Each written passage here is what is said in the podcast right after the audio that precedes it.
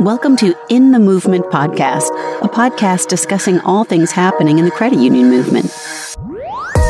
Each episode will feature leaders talking history, current affairs, and how we can utilize our expertise to educate, communicate, and mobilize, all to better serve our movement. Here are your hosts, Chris Kem, Austin DeBay.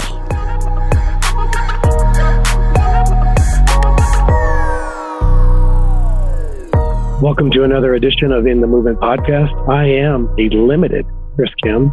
And I am an Austin DeBay, but I do want to know what uh, what makes you so limited there, Chris. Well, if, if you've heard my voice before, this is not it. And uh, people are getting to learning, I guess. Our guests are getting to learn. I coach high school sports. And over the last week, I've been off for a year due to COVID. And so I got a little excited to be back on the floor, and I stressed my voice a little bit, and as our Arnold Scott Earl and his beautiful wife says, I, I gotta bellow it up. I gotta, I gotta do it from the diaphragm. And I forgot that I was excited, and I just jumped into it. So they're, they're gonna get a raspy me today, which uh, I hope is not too bad. No, it's it's understandable. We, it's it's been a long year, so I probably will come in after I get out to do some more normal things with uh, limited voice as well, because uh, it's it's exciting knowing that we are almost through this. But anyway, Chris, I am excited that we are here today because we are talking with somebody that our Arizona credit unions most likely are very familiar with, somebody and somebody I'm really excited to introduce to those either outside of Arizona, whether they're association members or even just colleagues from across the country, because there's nobody that I would consider a, a bigger champion of financial literacy in the state of Arizona or financial literacy in general. And our guest, uh, who is Treasurer Kimberly Yee, she's someone who I say, I always like to say is, is like she she speaks our language. She's one of us. She's part of the family, a credit union person, and somebody that I've had the honor to work with over the last ten years since she was a state legislator and then later became the state treasurer of Arizona. So I'm really excited. And, you know, for this segment, Chris, one of the things that we've talked about is how do we break up these different segments between a credit union leader and an elected official? And we, we kind of come to the concept of having different series. And, you know, we'll have credit union leaders on in, in the C E O series. We might start going down and having some young professionals and talking about young professional series. Now that we have two elected officials, I think we can say that we can have a, an elected official series. And oftentimes when we're talking about elected officials, it's either in the context of policy or we're talking about politics. But really for us, what I'd like to accomplish with this segment is talking about the people, the people involved that are behind the policy, that are behind the politics, and really just getting down to what drives them to become elected officials. What are some of their more passionate issues? And how does that relate to credit unions? And Treasurer Yee is the perfect person uh, to talk to regarding this, because whatever your party affiliation is, financial literacy is is an important aspect of the credit union mission, and what she's doing in that space is, is pretty amazing, and I'm excited to talk to her about it. Yeah, Austin, I, I can't agree with you more. I mean, you said it perfect. Getting to know the background or the people who help drive our policies that we are affected by every day. Sometimes we get bound in the politics of it versus the person and what their what their passions are, or why they're actually serving in the capacity they're serving. And as you'll hear um, through the interview, uh, Treasurer Yee's passion comes out. It's very apparent, and you'll you'll kind of hear a funny story at the end on how she talks about you know her family and, and what it means to them. So I'm excited for our listeners to get to learn what we kind of get to know as we go through politics and policy and the people behind it. And uh, so let's get after it. Chris, we are joined here with one of my favorite, if not the favorite, elected officials in the state of Arizona, and that is our state treasurer, Treasurer Kimberly Yee. How are you today, Treasurer Yee? I'm doing well. Thank you so much, Austin. It's so great to be here. And thank you so much to Chris. How are you? Good, thanks. Thanks for asking. It's great to see you again. Thank you. And happy Financial Literacy Month. It is. April is Financial Literacy Month. So it's um, an exciting month to be able to continue that awareness across our great state of Arizona on how we can be more financially aware and smarter about our financial decisions. So this is an exciting month for April. It sure is. And uh, there was no other guest that we wanted to have on for this month because of so much of, of what your office is doing and what you have done in the financial literacy, or as I should say, financial education space. I'd like to talk about that. But how Chris and I start this podcast is we we like to get to know our guests and maybe talk and get to know them in ways that maybe him and I have got to know some of our guests, but others might not. You know, our Arizona credit unions are very familiar with you. You've come to meetings with our membership, but this is an opportunity to our entire membership base, whether it's the Colorado credit unions, Wyoming, and and even our colleagues from across the country to get to know you as well as Chris and I do. To get a little bit in your background, tell us a little bit about, I know you're a native of Arizona, and tell us a little bit about, you know, your time in Arizona, your early education, and and kind of where you wanted to go in, as far as your career in life. Did you always want to become a state treasurer? Always wanted to be an elected official? Just would love to hear a little bit about your journey. Well, thank you so much. Yes, I was born and raised in Phoenix, Arizona, uh, daughter of a U S Army veteran and public school teacher who taught for thirty-eight years in our public schools in Arizona. I decided after uh, high school to go to California for school. So I graduated undergrad from Pepperdine University. And following that, I did a year-long executive fellowship program with their governor at that time in the in the nineteen nineties. And it really opened my eyes to what public policy making was all about and having sort of a hands-on experience on how to create a bill and make that a law. And so after that, I returned back home to my home state, worked in the Arizona legislature as a staff member of the Senate Education Committee. I was that person who went through all of the bills and explained them to the committee as they were considering all of those wonderful laws. And then following that, it was about five years later, I got a surprise call. It was uh, an area code I knew well, Sacramento, California. And it was the new governor's office calling. Arnold Schwarzenegger was the new governor in town. And so I joined his cabinet. I was his deputy cabinet secretary and worked on education, economic development, state and consumer services, among so many other areas in the portfolio. But again, really on working on financial education issues, even at that time, and making sure that we were smart about how we manage the state's money. It was also a wonderful time to come back to Arizona following that time. And I worked for the Arizona state treasurer. His name was Dean Martin, a dear friend that I knew from the legislative uh, years that I had worked in the Senate. And I worked for four years as a staff member, again, thirteen years ago. And at that time, I started, you know, working with my uh, legislative area, and my uh, senator uh, who represented me in my legislative district said, you know, you should consider running for office yourself. Never had I thought of doing that before. Uh, and it was wonderful to be able to, to file to run for office. And in two thousand ten, I was the first Asian American woman to serve in the Arizona state legislature. And I served later in the state Senate, was majority leader, and then now came back and, and I'm, I'm the state treasurer. So who would have known so many years ago when I worked in the state treasurer's office that I would, you know, later on become the, the state treasurer and run the office that I used to work in. But it's been a joy and a real blessing to serve in this position. You know, Treasurer, you you mentioned the first Asian American to serve in the state legislature.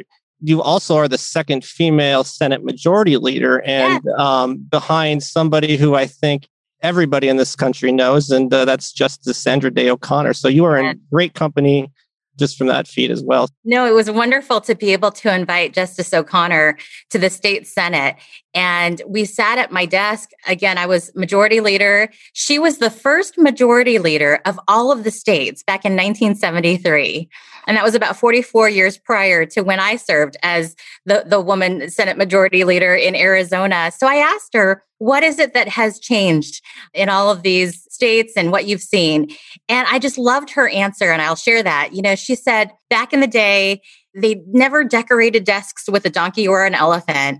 They just went to work and they didn't even care about political affiliations. They just got the good work done. And I will always treasure those words of wisdom from uh, Justice O'Connor on that very day I shared with her on the Senate floor of uh, Arizona Senate. Wow. If they only made like like that still today, it'd be a much, much better environment for both of us, I'm sure. Absolutely.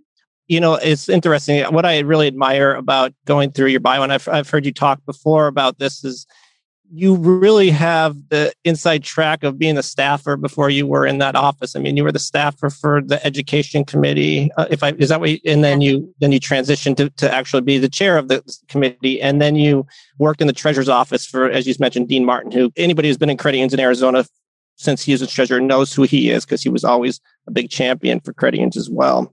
And now you're a state treasurer. So, you know, you you definitely got that. It's something that I respect is you get that knowledge on the staff level first and then actually become elected official. I'm sure your staff appreciate that. You know where they're coming from when they are, are working with you as an elected official. Absolutely. I have such a great respect for our wonderful staff and all the work that they do. And because I was a staff member, and but it does bring a great perspective and that experience to the job as an elected official, because you understand every single line you're reading, you double check the work and make sure that, you know, what you are saying is absolutely accurate. And you go, you know, there's, there's all of that that I trained over the years, not only being a staff member for a legislative committee, but being a staff member for two governors.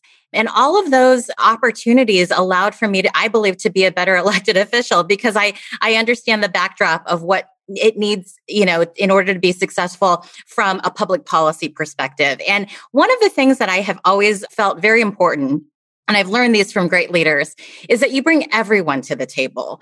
Uh, whether you agree with them or not, there, there are so many different perspectives when you're making very important laws. And so in creating great laws, you really need to bring as many people to the table. And I've always done that, whether I was in the House of Representatives to the State Senate to now as the State Treasurer. You bring a body of great thinking leaders, and they may be from political perspectives that are not your own. They may be from the same perspective that is something you carry, but having them all together, in the end, the policy becomes so more robust. You have executed more of a compromising nature to what you've got. But what I learned from being a staff member is you just bring everyone to the table, whether these are people who think the very same way you do or have a very different perspective.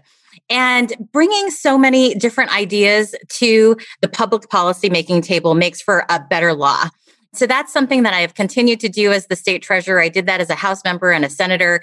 And, you know, what happens in the end is you you have the voices that are diverse, and then it comes to a final decision on a bill or a public policy.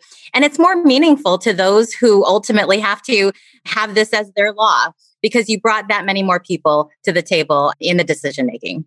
I will even just vouch for you on that. You know, working with your office on financial literacy efforts and, and forming committees that you've done through financial literacy, there are people from, you know, every group that has any sort of interest in financial literacy. You have former elected officials from, from other parties on that committee. And, you know, it's all about getting the job done in financial literacy. The politics do not even come into the discussion. And, you know, I really do admire what your office has done with the bipartisanship and having all voices included at the table. Well, thank you, Austin, for acknowledging that, and just know it, it has been intentional because it really is very important uh, to be able to have a diverse set of voices as we consider these very important um, proposals to advance financial literacy and financial education awareness throughout our state.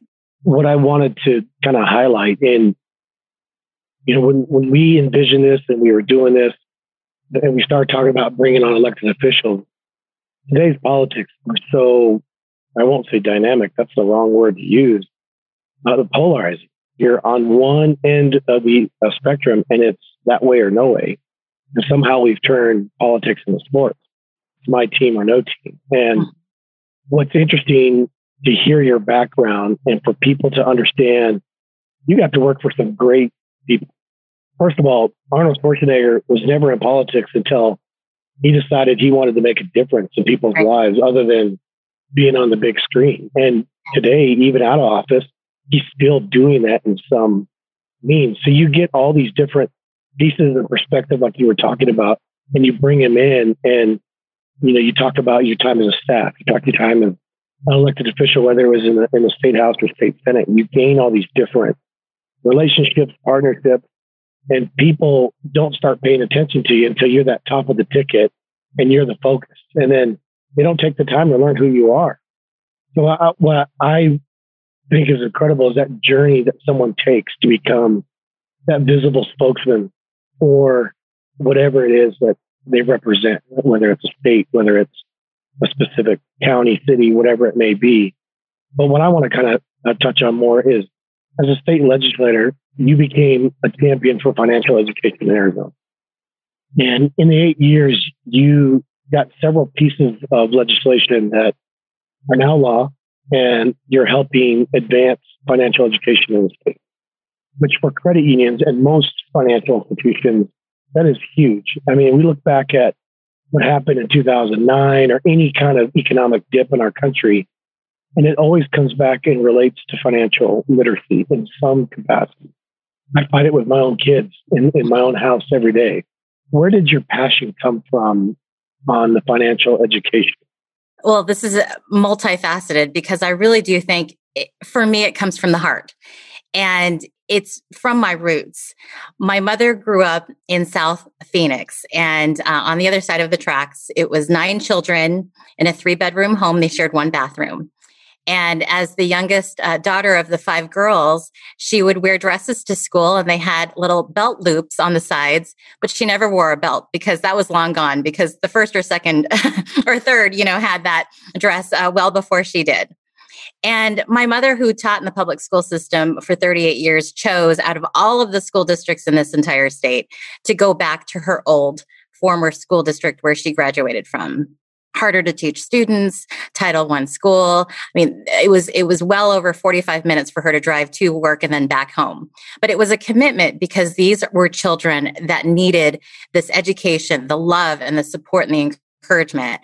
And so when it comes to financial education and financial freedom and helping families get out of poverty, it's more than just a public policy. It's that I've seen this in real life with my uh, family's commitment uh, to helping these families for so many decades.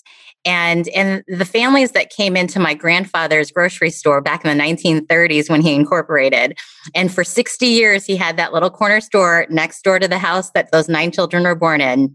Those were families who came with, you know, their welfare checks. So when you look back at my family's history and so much of what I learned as a young child, it really helps me to have a perspective when I'm choosing which laws to promote and what I can do when as a legacy piece for, you know, for the time that I'm here in elected position. Financial literacy was natural for me because really it does empower young people, it empowers people who are from even senior citizens who might be struggling with a single income budget now that their spouse has passed on, veterans, military families, vulnerable families. So many of these populations are in need of financial tips on how they just better manage their money. And so when I worked in the state treasurer's office so many years ago, I went into, uh, you know, speak about financial literacy, and and I saw that we're not teaching those basic skills in our schools. Many, you know, college students have their first credit card and they don't know the first thing about managing that credit card. They don't understand the consequences of paying off their monthly bill until it's too late. And then now you have, you know, nationally a one point seven trillion dollars student debt problem. These are the facts. And, and so when I spent my time in the legislature, I wanted to work on these bills. The first thing I did was I ensured that our state standards, our academic K through twelve standards, have incorporated in all of those strands that we teach some sort of financial education within those grade levels as age appropriate. And then later on, I, I did a bill to ensure that we have a little uh, seal on a graduation diploma so that if a student does take a business course or something that teaches financial education before high school, they are recognized on their graduation diploma that they've done that and they are an expert and proficient in that area. But when I went on to the state treasurer's office, I thought, you know what, this is the platform we're going to have as the centerpiece where uh, the treasurer can promote these important issues. And so we, in our first six months in office, had a bill that now requires that state law, all high school students have a course in financial education before they graduate from high school. And following that year, that first year in office, last year, we promoted a bill, and it's now law, that those who are on uh, government subsidies or temporary assistance for needy families, T A N F, Uh, families in their work requirements, they now have the option as a menu of their options to take financial education so that they can come to self-sufficiency faster so that they don't have to rely on government assistance when they come out of this.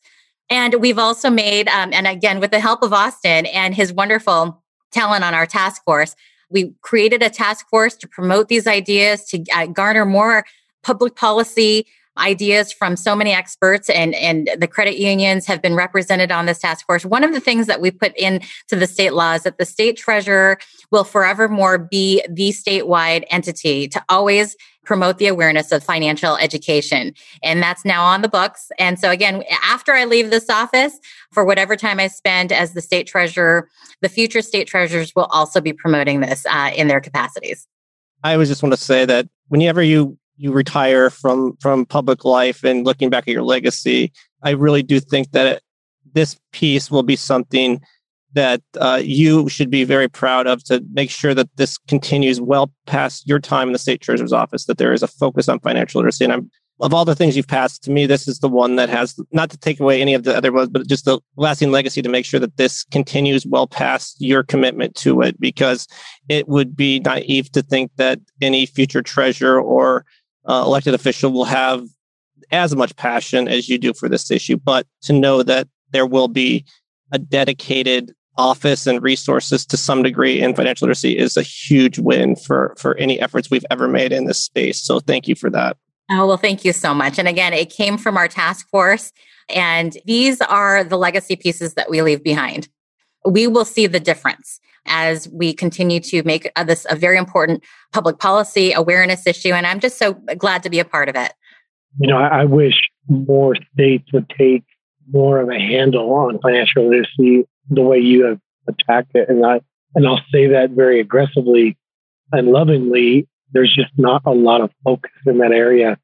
Most financial institutions, and I, I would beg to say most fa- families struggle. I mean, look at the, the art of cursive. It's gone because they stopped teaching it. And so when you think about uh, financial literacy, and there's no standard set that this is what you have to do, this is how you balance it. How you use your debit card. You know, your debit card, just because you see money in the account doesn't mean the transactions are pending. I mean, there's just simple things. So I want to go into a little bit more of when you were elected as state treasurer and you took office in two thousand nineteen, for, for those that aren't familiar with state government, what are your responsibilities as a state treasurer? Well, it's a constitutional office uh, statewide. We manage forty billion dollars in the cash flow that goes throughout the state agencies throughout the year. We also manage the investments for local governments, cities, towns, any taxing jurisdiction. And it's wonderful because we also have assets under management. For instance, when I took office in twenty nineteen, January, we had fifteen point four billion dollars in assets under management. Today, we have over twenty-two billion dollars in assets under management, over forty-three percent increase in just two and a half short years. So what we see in our office is, you know, our daily operating balance. That's like our state's checkbook. Every morning I get an update on where our funds are coming in. And it allows us to have an economic outlook on where we are as a state, how our tax transitions are coming in and our revenues. And, and it allows us to also be a voice to those who are making the public policies on budgeting, on long-term funding of services for the state. And, and again, I, when I worked as a staff member of the treasurer's office, it taught me for those four years how important this office is. And oftentimes, you know, many just pass by and, and they don't really know what the treasurer's office does. For, so one of the goals that I had coming in was not only to be a, a vocal proponent of so many of these very important issues on economic development, on financial literacy. I believe the two go hand in hand, because if we have a smart citizens on how they manage their personal budgets, we often have a very strong economic environment in the entire state, and our revenues are flowing, and, and people are smart about how they're spending their money, from buying homes to how they, you know, manage their mortgages. All of those things go hand in hand. And so I, you know, I believe that uh, When, when we created our administration and we wanted to set forth our goals, I really wanted to be the people's office so that they can understand what we do in a very easy to understand format. So social media, you know, back when I was the communications director for the office, didn't exist. We didn't have Twitter and all of these things, Facebook. So today we are able to create this awareness, create a message in a very easy to understand graphical format so that the average person can see how important it is, you know, to manage your money, but also how important the job of the treasurer's office is in terms of investing funds for our local governments and our state agencies, because that means more money goes back to them and less taxes. So it's been it's been wonderful. We also manage the Permanent Land Endowment Trust Fund. So anytime lands are sold in Arizona, you know, we invest those proceeds immediately, and it goes back to thirteen beneficiaries. K through twelve has the majority of it. ninety-three percent of those uh, beneficiary funds go to K through twelve public schools. We will be um, advancing over three hundred eighty-five million dollars to the K through twelve public school system on top of what the legislature gives, just based on our investments on state land. So again, really important office. I just am blessed to serve as the state treasurer, and and we have allowed for our office to do so much more in visiting every single county in our state. We have fifteen counties in Arizona. It's very important uh, for me as the treasurer to visit with our local leaders, our mayors, our, our councilmen, councilwomen, to just talk about what is happening in their economy. How can we work together? How can we partner to invest those funds more wisely? And we've seen an increase in our local government investments in the time I've been in office as well, um, over twenty-five percent. And so again, our local investments are growing, and we are continuing to advance their, their funds so that, again, they have more money for infrastructure, education, transportation, and so much more. You know, it's it's funny hearing you talk about, you know, financial education, knowing some of your stories about your time when you were a staff in the governor's office in California, and talking about, I, you've, you've shared before with our credits, you know, the financial education that could probably come from state government as well, could take some courses in how to better spend their money and some of the government waste you experienced as a staffer. Yeah. Absolutely. if the, if all legislators could take a crash course before they manage the state's budget, that would be amazing. Yeah. What you're talking about, and what you, what your office does, is we are talking, this interview is conducted in April twenty twenty-one. So we've lived a year through a pandemic. You know, it feels like it might be, a, you know, we've turned the corner and are, are coming out of it to some degree. But your office has not slowed down because of it. I will tell you that there are committees that you get sit, you sit on, and they are just, you know, oh, I can say that I've been on this committee. Well, sitting on the Financial Literacy Committee from your office is not one of those committees where I can just sit and not do some work. And you put us to work, and and and I mean that with with all with a lot of respect, because I am very appreciative that it's just not one of those committees that you created and, you know, just to say you have. We I think we probably had eight to ten meetings over the course of the summer, whether it's the main committee or subcommittees we've broken down for, into, or task force within the task force, just to get some work, to do some work on behalf of, of your office. And and so you have remained committed to this well beyond any expectations we could have had with your office. So thank you for that. It's not a ceremonial committee. It's a working committee. It is. It is. It is. We le- I learned very quickly that. And that I give was all the, the credit back to the, the task force and its members. I mean, you all are very busy individuals in your own industries. And I, it was very important to put uh, credit unions at the table, because this was key not only to advancing what you already have done for so many decades, but I've been with you along the way. As a member of the state legislature, we visited classrooms together. We handed out piggy banks at schools, and we talked about this for so many years. And, and I just know the commitment, not only in your leadership as an association, but in individual credit unions and in their, you know, offices. They are all doing this on the ground. And so it really has been a fantastic partnership. And, you know, when schools open back up and we're able to go back out to visit, again, I would love to continue opening and helping you all promote opening savings accounts for our young children, you know, as early as they can earn money. And I, I share the story with your association at, at previous events.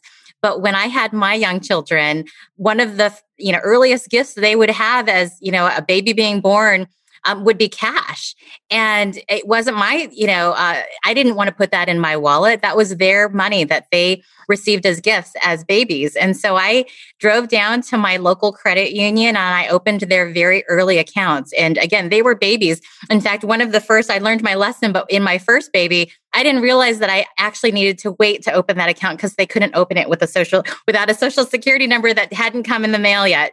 So it was really wonderful to, for me personally, to start a personal relationship with my community credit union. And so that's why I have enjoyed working with you all so well and so closely um, in all of these years. Yeah. And I always say that it, there are people that you work with that are part of the family. And I've, I've always considered you someone part of the credit union family. Like you, you speak our language, you, you know, you've known about us before we even had a conver- you and I had our first conversation together. So it was, it was, our credit unions continue to be our best advocates uh, for what we do. And uh, I, you know, I, I'm probably talking myself out of a job a little bit, but you know, if it wasn't for what they do, it's really made our relationship just natural because of how that relationship developed between you and them early on. I do want to save some time because I know we are getting close to the amount of time we have with you, but I, one of the programs that I'm very excited about being part of the Financial Education Task Force through your office and something that you've pushed through legislation and have been promoting heavily is the college saving plans, the five twenty-nine program. And so I wanted to leave a little bit of time here towards the end for you to talk a little bit about that specifically. And then what are other interest groups, organizations doing to help support that and maybe give us some ideas of how credit unions can also help support the five twenty-nine program? Thank you. Well, the A Z five twenty-nine Education Savings Program is like any state's five twenty-nine program. Again, it's putting money away and investing that for higher education. And these opportunities are endless. You know, it used to be college savings, but I worked with my uh, administration to ensure a name change for the program, because when we were handed this to our office last fall, it used to be administered from another commission. I saw that it's not just about traditional university or college. These funds, as invested, can be used for any higher education opportunity like vocational programs, workforce development, apprenticeships, as well as, as community college and university education as well. So we really wanted to advance this in a general way so that families who have never even thought about saving a few dollars for their child's future education would start to learn about this wonderful program. So we've marketed this across the entire state. We have, for the first time, this wonderful program. We've introduced it to our Native American friends on our reservations in Arizona, and they are so excited about it. Really, it's about allowing families to think about how much money they can set aside in savings, investing that money so that their child, their grandchild, their niece or their nephew, it could be any family member, it could even be yourself, um, if you're older and you're starting to invest this. These are funds that will be set aside, and it's just wonderful. We actually have brochures that give you an example. If you set aside fifty dollars per month at a six percent annual interest rate over eighteen years, say if you started at birth, you'd have eighteen thousand dollars in the bank, over eighteen thousand dollars in the bank. These are simple facts that most families don't even think about. And here we are in the middle of a global pandemic. And this is exactly the time that we should be starting to talk about how we can set aside funds, because we're in such an unsure time. And, and so to be able to advance this awareness across all of our financial institutions, we're even hearing uh, interest from our local governments, you know, those who have employees who really didn't think about this before, but as they are looking at putting aside their paychecks, you know, and, and putting money aside after, you know, they get paid each couple weeks. This is something they're very excited about. So we have this now as the formal administrator of the A Z five twenty-nine Education Savings Program. We have a wonderful website that you can visit. Again, we would love to join you in partnership in promoting this. These are brochures that can be put in your office. These are um, wonderful opportunities for families. Again, it goes back to financial education. It's smarter money management. It's how can you do more with what you have today? And so the five twenty-nine program is, again, an exciting opportunity we have just uh, received in our office. We have, again, advanced that. And it's important to get back to the families who have never even thought about it. I, my goal personally is to ensure that those families who have never gone to college are the first to hear about this. We need to get into every single zip code. We need multiple languages uh, to have this. And so we've already advanced this in Spanish, and we are looking at putting this in the Navajo language. And so again, thank you for asking about it. If you would like to know more, please call my office, because we would love to partner with you on this. Yeah. And I, uh, Chris, we, just before you go ahead, I just want to make check with you, actually. Is it possible for us? I know you work on the show notes post this episode. Can we put the link in the show notes for, so if, if you are listening to this, you can, we'll have a link to the materials or yes. a link for the treasurer's website. Yeah. Uh, that's exactly what I was just going to jump in and say. We will Great. Make sure in the show notes, we, we not only tag that, we tag the brochure separately, with the link to your office. So yes, A Z five two nine dot gov is is the website, but we'll send you all that information. If again, if there's any question on that, again, we have a, a staff dedicated to this, and they can walk through. I should say, individuals, families can open the A Z five two nine accounts from other states. You don't have to be an Arizona resident. And so we have reciprocity. We would be happy to share all of the background with any family who is interested in opening an A Z five two nine account. Yeah, I think that that would be great. And like I said at the top, we have people that are listening that aren't just Arizona. And to, to, to say that, that's great. That if you aren't from Arizona, this is still a program that's viable for you to yes. look into. So, and I will tell you, I've actually had um, some conversations with folks on this. And for those that have participated, I actually won. Credit union C E O I've talked to said, you know, I this is how I got my daughter through college, and they are the biggest advocates for it now. They, they, I, you know, I admittedly didn't know much about it until we I started working on this with the, on the task force, and but for those that do do it, they are the strongest advocates for this program. So right. And they can see the results. And, and one of the things that we really wanted to promote was so much more about this program, because it had a very narrow people had a very narrow perspective about it before it came over. And when people might be adults and they have continuing education, or they're looking at pursuing a different type of industry, they can start saving for themselves as well. And they can open their accounts and, and use this for C E, which is continuing education. So again, there's so much more, and we'd be happy to help any family looking to open an A Z five two nine account. Great. And I know you were going to be speaking with our credit unions. If, you, if you're listening to this before the middle of the month, I know you're going to be speaking to our credit unions as well on this program at a later date. So if you're listening now and we haven't done our call with uh, Treasurer Yee, bring those questions and she'd be happy to answer them on that call. Chris, do you have any questions to follow up with the Treasurer before we have to let her go? Well, I just uh, wanted to get into the fun side. You know, um, okay, we... we We always kind of tag into a third part, you know, goes back to that getting to know who who makes up our movement, or who leads our movement, or in this in this case, you're a policymaker, you're a decision maker, and, and you influence so many people. I mean, for us, we represent a little under three point five million people in three states, and we like to see the fun side. So if there's one fun fact that nobody knows, what would it be? Oh my goodness. Well, I personally teach financial education to my two young children, and I teach them very fun tips so that savings is a fun thing. So we will have them do chores around the house, maybe wash the car, and with cash, and they can see the cash, they'll put it in, you know, plastic Ziploc bag, and we will literally go to the store. And this is all in a period of, you know, time where they understand that they just earned the money, and then they got the money and they they packed it away. And then we go to the store, and we'll, let's say we'll go to the dollar store, because that's the easiest way for them to see each dollar go down. And what I find with these fun exercises with my kids is they become the best negotiators, because they'll see that, wow, well, you know, the dollar store is good and I like these toys. But if I bypass this one and I go to the other store where there's a bigger toy, then I don't have to use everything in this Ziploc bag today.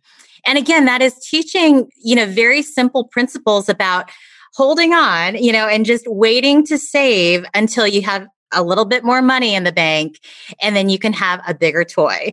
So that's just a fun little thing about me and my family that we do um, in our spare time. I, it is not shocking knowing you. The little, what I know about you, it's not shocking that you are at home at night after a long day with handling the state's finances, that you go home and teach financial education to your, your children. So not surprising at all. And I'm sure on the other side, your kids also have tremendous teeth, because I know your husband is a, the dentist right. as well. So they're they're very right. smart in financial education, and they have good dental hygiene. Thank you. Thank you, Austin. I love that story. I can relate to that. My daughter, Christina, that just graduated from Arizona State, she was not an athlete at all until right before her eighth grade year. She started getting into it. And basketball is hard to learn very quickly. She was always good at a young age understanding the value of money. So we would teach her the right stats, because everyone goes for points when they try and become that athlete. They want to be the star. And so I would tell her, well, in our world, the star is someone who gives the assist. So yes. you know, assist is is more than, if a point equals a dollar, then an assist is two dollars, a rebound is two dollars, right. a steal is three dollars. And I would say, how much money are you going to go make before a game? And I'll tell you what, on an early age, it picked up so well for her in, in two aspects. I mean, she was using it on a financial side, but in more math, she took the value of what those different aspects of the game meant to her, and it, it's paid off well for her. So absolutely. I think that's I love that story. Yeah. Yes. Wonderful opportunities to teach our kids. Treasurer Yee, I want to thank you so much for taking the time. You and your office has been one of the people I've talked to the most over the, the course of the year of pandemic. I feel closer to your office, the pandemic, than I, than I ever have, just because of how much work we've been doing and, and with the task force. And I do appreciate you. You're so generous with your time with our credit unions as well, and going out to events and participating in this podcast. It really was an honor for us to get to talk to you today. Well, thank you so much, Austin and Chris. Uh, again, a pleasure to work with you over the years, and I look forward to continued work ahead. Thank you so much. Thank you. Thank you. We hope you enjoyed today's show. You got to hear from a very accomplished Treasurer Yee, who has served under some great leaders in her professional career, and she's become a very big part of our future as a current elected leader. You got to hear her passion and financial literacy and what it means to her, and serving in the capacity as a treasurer and how she can directly influence that, and has already created some passages for future generations with laws she's gotten written and passed and, and are now in play. You know, honestly, it gives us hope for a better future with leaders who are so pragmatic and focused on our communities. And that's what we're focused here on In the Movement podcast, bringing these folks to you. So until next time. Well, that's all for today's episode of In the Movement podcast. Thanks for listening, and thank you for joining us today. Make sure you subscribe to your favorite podcast listing app so you never miss an episode, or visit us on Twitter at M W C U A.